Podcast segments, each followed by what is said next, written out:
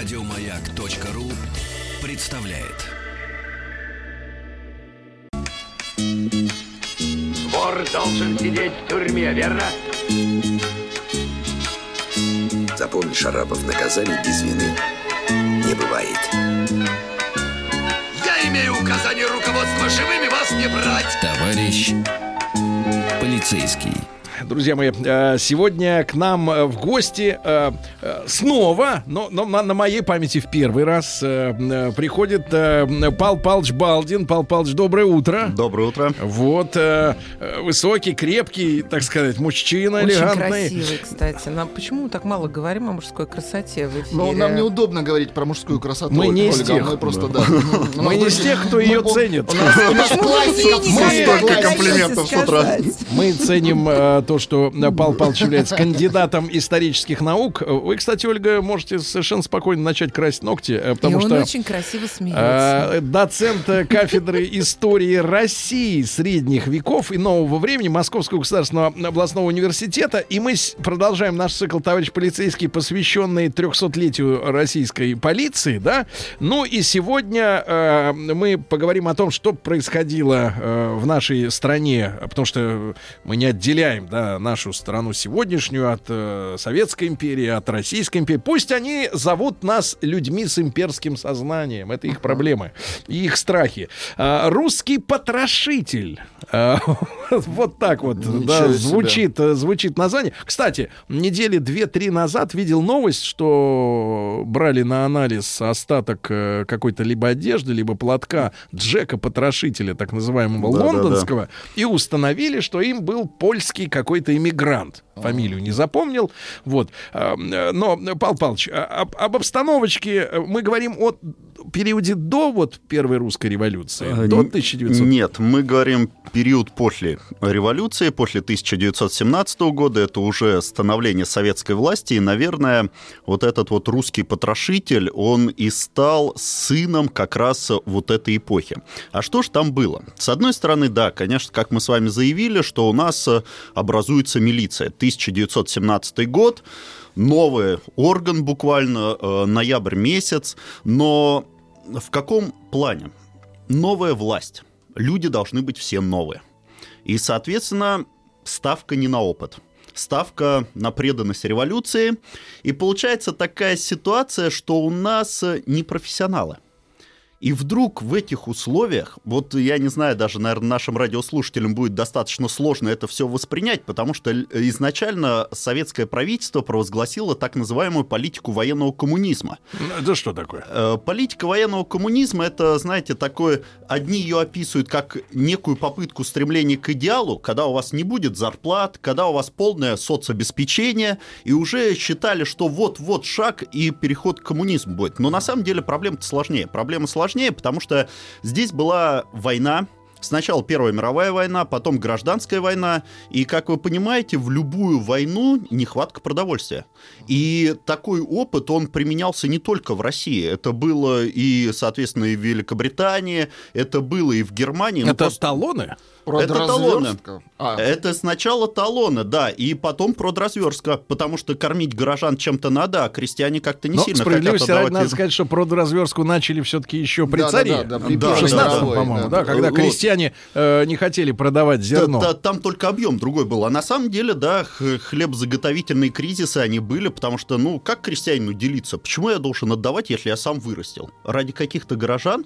А смысл какой, если я там сижу и сам в этой земле ковыряюсь? Вот. Ну, что получается дальше? Но в стране тяжелая ситуация, экономически тяжелая. И э, к 21 году говорят о том, что Ленин заявляет, что нет, военный коммунизм заканчивает свое существование и объявляется НЭП, новая экономическая политика. А как мы сегодня понимаем, кто его подтолкнул вот к этому решению? Ленин, ну, если честно, я бы сказал, что Ленин был прагматиком. Просто он встретил, знаете, ряд таких сопротивлений, вроде бы идея заявлена, построение коммунизма, а тут вдруг возвращение. А что такое НЭП? К чему возвращение это было?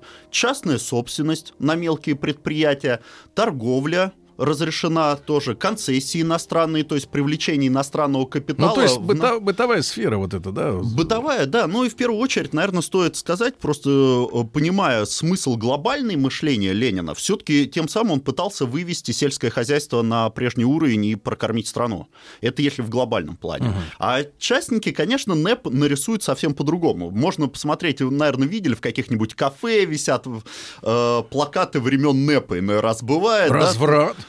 Ну, не только, не только. Сергей о своем. Да, потому что О тут- нашем.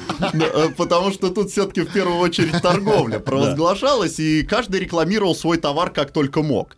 И появляется такое э, понятие, наверное, с одной стороны опошленные, непманы. Да, это люди, ну, можно сказать, новые русские 90-х годов, и вот это, соответственно, непманы 20-х годов. То есть люди сориентировались, вложили деньги, и начинается торговля. Ну, вкладывают почему именно в торговлю? А какая гарантия, если я вложу в промышленность? Это долго будет, деньги окупаться долго будут, а торговля это быстрые деньги. И появляется такая карикатура толстых упитанных дам с толстыми собачками, ну, можно сказать, извиняюсь за жаргон, зажравшиеся мужики такие.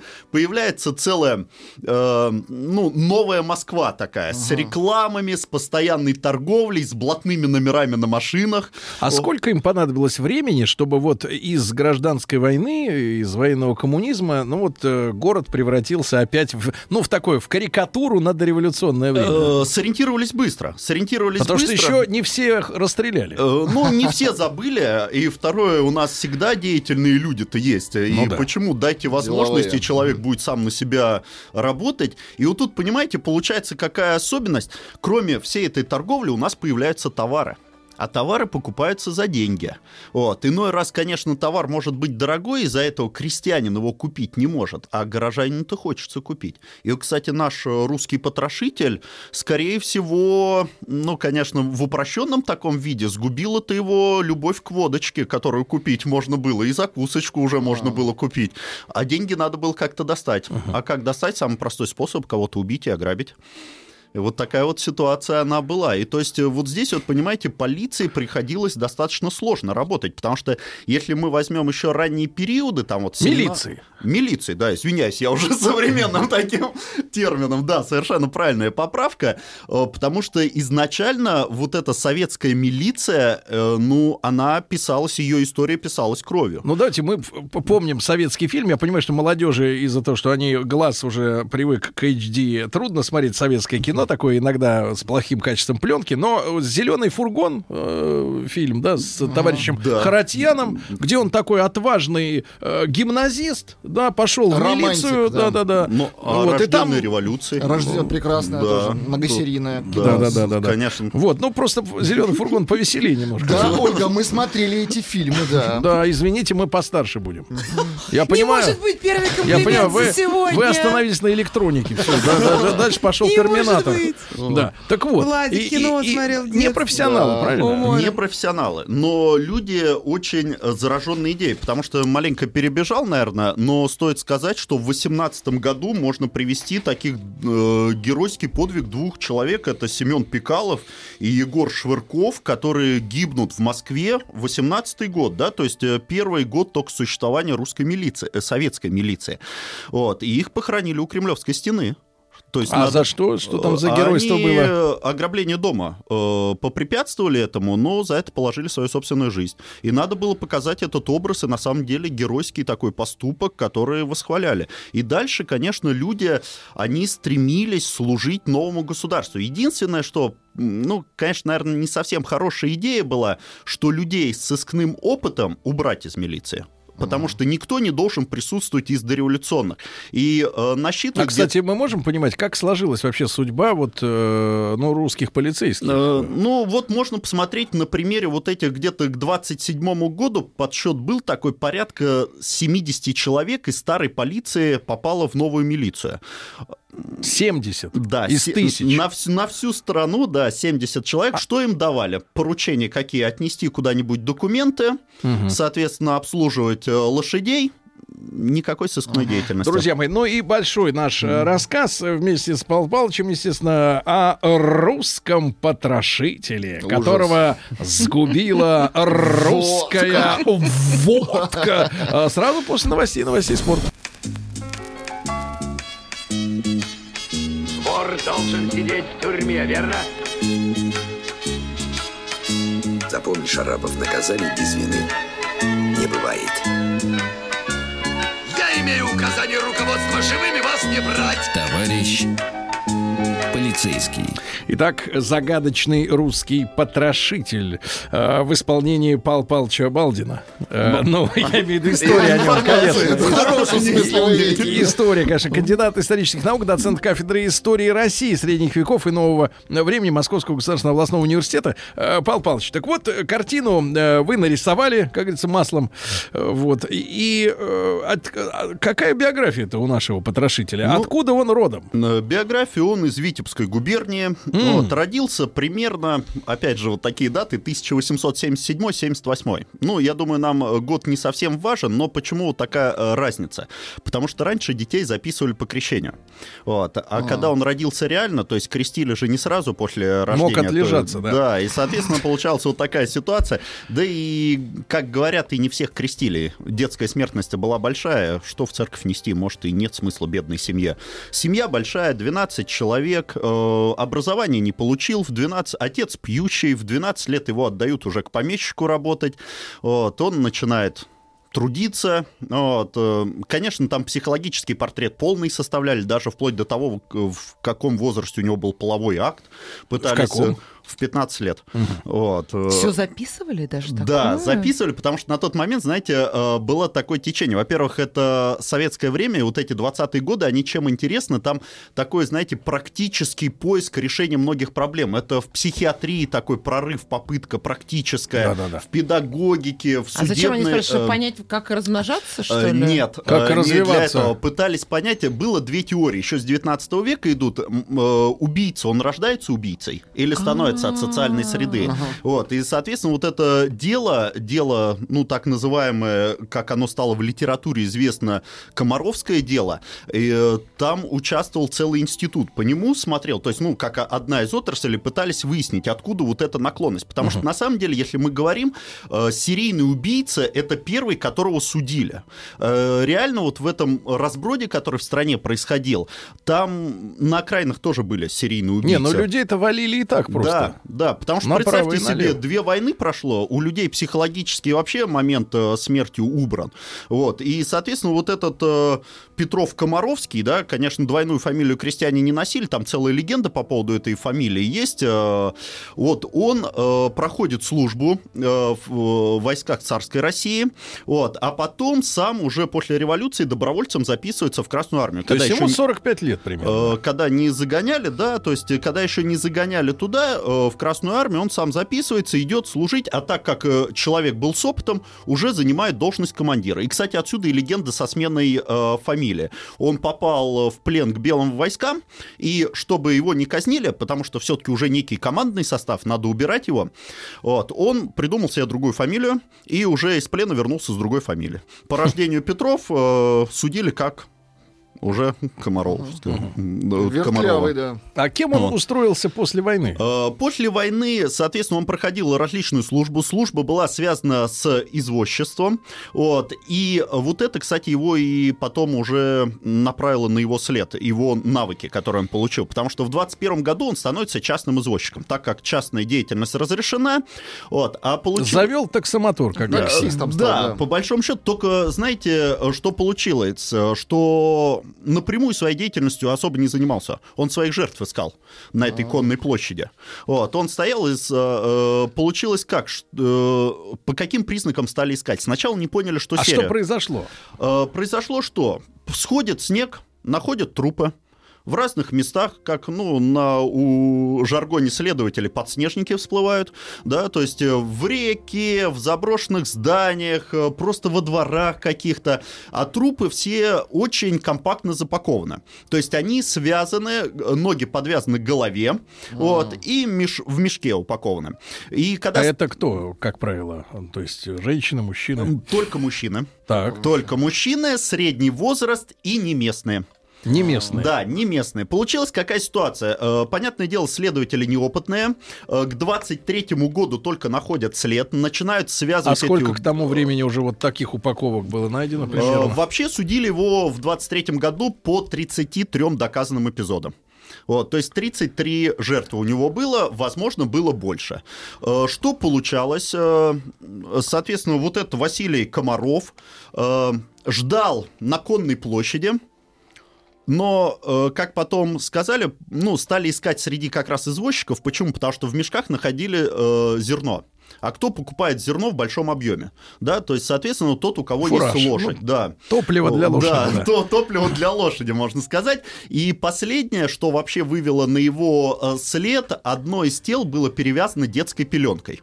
Соответственно, у нас получается картинка уже некоторые у следователей, что это, скорее всего, извозчик, потому uh-huh. что еще так связывать это надо было уметь. А извозчики, которые перевозили, ну, вот эти ломовые извозчики, которые не э, пассажиров перевозили, а груз, они должны были его уметь... Газелисты. Да.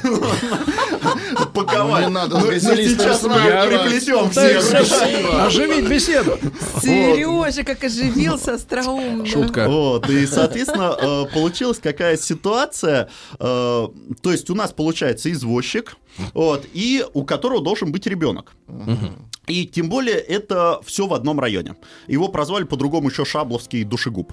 Вот. То есть это Тульская район? Э, ну, вообще, как бы, вот эта конная площадь, это примерно на краю конной площади сейчас Морозовская больница находится. Ага. Вот. И вот здесь вот э, получается какая ситуация. Э, начинают разбирать, начинают разговаривать с теми, кто занимался извозом.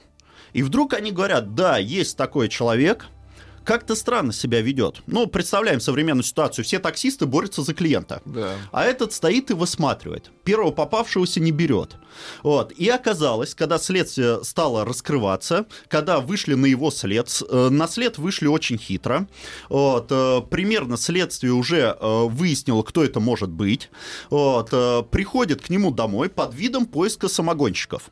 Ага и начинает все рассматривать. Он запускает спокойно, ну, самогонщиков везде искали, вот, но начинает внимательно рассматривать пол. Убивал он у себя дома. Дома? Дома. Да вы что? Вот, и э, рассматривать пол, потом... А переходит... где он жил? На Шабловской. А жена? А Тихо. получилось Тихо. целое... Тогда дойдем. Пусть будет интрига, да? Вот. Э, получилось как, э, когда открыли чулан, а там еще теплое тело уже связаны и запакованы. И тогда он выпрыгивает в окно, но в эту же ночь его и ловят.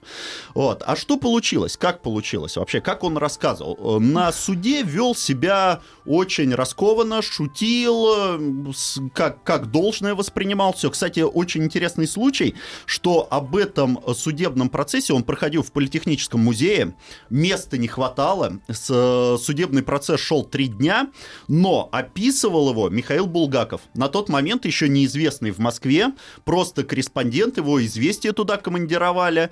Вот. Но эта информация раньше оказалась опубликована даже не в Москве в известиях э, в творчестве Михаила Булгакова, а в, э, в Берлине.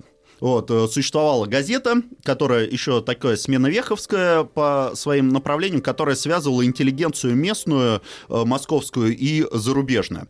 Вот, и что получается? Как убивал. На самом деле очень жестоко. Это э, человек, которого на следственном эксперименте хотела растерзать толпа. Ага. Потому что для него убийство человека это было примерно так же, как забить скот. Смысл какой? Первый раз он убил, ну, по пьяной лавочке. И он, все... он искал себе собутыльников, что ли? А, сеч... Все более хитро и все более прожженно на самом деле так. было. А, что получалось? Как он действовал? А, у него это было целое ремесло по добыванию денег, на которое он кормил свою семью и выпивал сам. То есть... Ольга интересовалась как раз э, женой. Большая ли семья была? Э, жена у него была вторая, потому что с первой женой он заключил брак, когда ему было 28 лет, вот, но брак не сложился, а, соответственно, вот эта вторая женщина, она была разведенной, uh-huh. у ней было двое детей от uh-huh. своего брака. Друзья и... мои, Пал Палыч э, Балдин сегодня с нами. Вор должен сидеть в тюрьме, верно? Запомни, Шарапов, наказаний без вины не бывает. Я имею указание руководства живыми вас не брать. Товарищ Полицейский. Друзья мои, э, Павел Павлович Балдин сегодня с нами, э, кандидат исторических наук, э, русский потрошитель э, средних лет, да, э, извозчик, э, вторая семья, дети, да. Да, без образования как раз недавно родился ребенок, да, откуда появилась вот эта пеленка. А как все происходило? План был достаточно хитрый. На конной площади он ждал человека из деревни. Не местного. Не местного, который приезжал, понятно, по взгляду, что явно не местный, оглядывается. А для чего крестьянин мог приехать в Москву? Для того, чтобы купить себе лошадь, с которой он потом отправится в деревню. И вот тут предлагается такой, ну, можно сказать, бизнес-план или супер предложение, да, э, соответственно, э, вот этот душегуб э, начинает разговор, выясняет, что на самом деле человек с деньгами приезжает купить лошадь. Вот. Конечно, как первое свое убийство он объяснил то, что у него была ненависть, потому что этот крестьянин признался, что он лошадь хочет перепродать дороже у себя в деревне, но, как вы понимаете, достаточно понятное объяснение. Перекуп. Да, перекуп. И вот тут вот он зазывает этого человека к себе домой. А тот пошел. Да, тут идет странная ситуация, да, на самом деле, вот с нашей точки зрения, приехав в, не- в незнакомый город с Нет, деньгами... люди описывают и другие истории, Да. как друг к другу ходят, но О, это да. мужчина и Не, ну женщина. он деревенский, может быть, так принято. Э, Ну, хоть- Понимаете, тут есть такое подозрение, потому что э, вот как раз о Василии Комарове потом сочинили даже целую песню, такую, знаете, около шансон, если русским языком говорить, не французский шансон, да, вот такой да. блатничок русский. Вот. И как раз э, в этой песне есть такая фраза э, «набивался дешевым конем». Э, Есть такое предположение, что почему вдруг крестьянин с деньгами отправлялся непонятно кому. А не ворованного ли коня предлагает? Очень выгодная сделка, понимаете? Дешевле, чем в другом месте, но надо сделать в нелюдном месте сделку. А где сделать сделку? Дома. А заодно и обмоем эту сделку. И там был целый план. Э, С человека приходили, сажал он к себе его домой, вот, за стол сажал, вот, э, вроде бы сговаривались. Э, В это время достается документ, вроде как бы расписка о продаже лошади. Ну, для крестьянина это такое событие, надо же как-то попытаться изучить, что это за бумага. Возможно, там за очками тянется, возможно, как-то к бумаге наклоняется. Пока начинает копаться, в это время им удар по голове молотком, вот, кровь сливается и додушивается человек, сразу же снимается одежда с него, запаковывается в мешок, завязываются уже, как я уже сказал, ноги к голове, и дело сделано. Вот такая А вот близкие ужас. где в это время были? Э, Близких не знаю. Видимо, э, по одной из версий их отправляли куда-то погулять. Вот. А потом получилось так, что жена об этом узнала. И жена стала соучастницей этих убийств. И в 23-м году ее так же, как и мужа, приговорили к расстрелу. Вот. э, Потому что там были настелены специальные рогожи. И посмотрите, весь цинизм, да, конечно, в утреннем эфире это говорить, наверное, ужасно. Когда у него появились деньги, он купил специальный таз, куда сливать кровь, чтобы эти рогожи не отстирывать, как бы, и не убирать. Вот, то есть э, дело полностью циничное. Человек э, сказать, э, полностью, да, это такая, ну, как я не знаю, забойный цех. Просто массово... А сколько, насколько ему хватало этих денег, которые он у людей таким образом Де- деньги отнимал? уходили по-разному, ну, вот вы понимаете, что примерно... Я имею в виду регулярность. Да, за полтора года это регулярно. Это было поставлено на поток. Вот, соответственно, как... Пошел за деньгами, да, говорил Да. он жене. Вот. Ну, жена, когда узнала, видимо, как бы он ее заставил, наверное, молчать, потому что это был доход. И понятное дело, что э, когда происходит такое в квартире, это трудно утаить все-таки. Вот. Но это вот такой массовый забой людей, который этот человек совершил ради наживы. Просто Что ради. показало следствие? Вот вы сегодня, э, Павел Павлович, обмолвились о целом институте, который, да, исследовал. Пришли к выводу, что это э, в результате чего такой человек на свет-то родился, вот с Э, такой психикой? Вообще, как бы зачастую там был создан институт целый, э, институт по изучению преступности в 20-е годы. Вот, и здесь э, собираются разные специалисты. Инициатором создания этого института был э, Гернет, профессор профессор, вот, и у него в подопечных получил, э, появилась э, женщина, э, которая занималась и литературным творчеством, но надо было как-то выживать, и при этом у ней было получено еще в дореволюционной России юридическое образование на женских курсах. Понятное угу. дело, это не университетское, ну, но да. дало возможность ей работать. Это Сусанна Альфонсовна Укша. Альфонсовна. Вот. Да, и она как раз составила вот это описание. Э, описание достаточно подробное, пытались найти психологические причины. Но человек признан полностью вменяемым. Вот, то есть э, это вот э, Булгакова это поразило. Булгаков его наградил целыми эпитетами, но представляете, как вообще развивались события, когда на следственном эксперименте человека хотят разорвать. А он спокойно все показывает, ни капли раскаяния в его действиях. И даже соседки Булгакова, потому что, ну, общались, и дело шумело на всю Москву, вот соседки его, они такой приговор принесли, э, Булгаков тоже это описывает, что надо этого человека живьем сварить, потому А-а-а. что он сколько семей оставил без кормильцев, да, то есть он пользовался наивностью людей, пользовался довер... Э, доверчивостью. Ну, понятное дело, если на самом деле та версия подтверждается, что лошадь хотели купить краденую, тут такой психологический сэкономить. момент. И сэкономить, и во-вторых, вы понимаете, крестьяне за, казнак... Э, за конократство сами забивали, и, и полиция полиция закрывала на эти глаза. А вот купить воровную можно. Э, Павел Павлович, будем рады видеть вас снова с другими делами. Также, да, э, э, Павел Павлович Балдин сегодня с нами был. Отличный рассказ. Друзья, мы не успеете послушать в прямом эфире на сайте радиомаяк.ру в удобное для вас время. Еще больше подкастов на радиомаяк.ру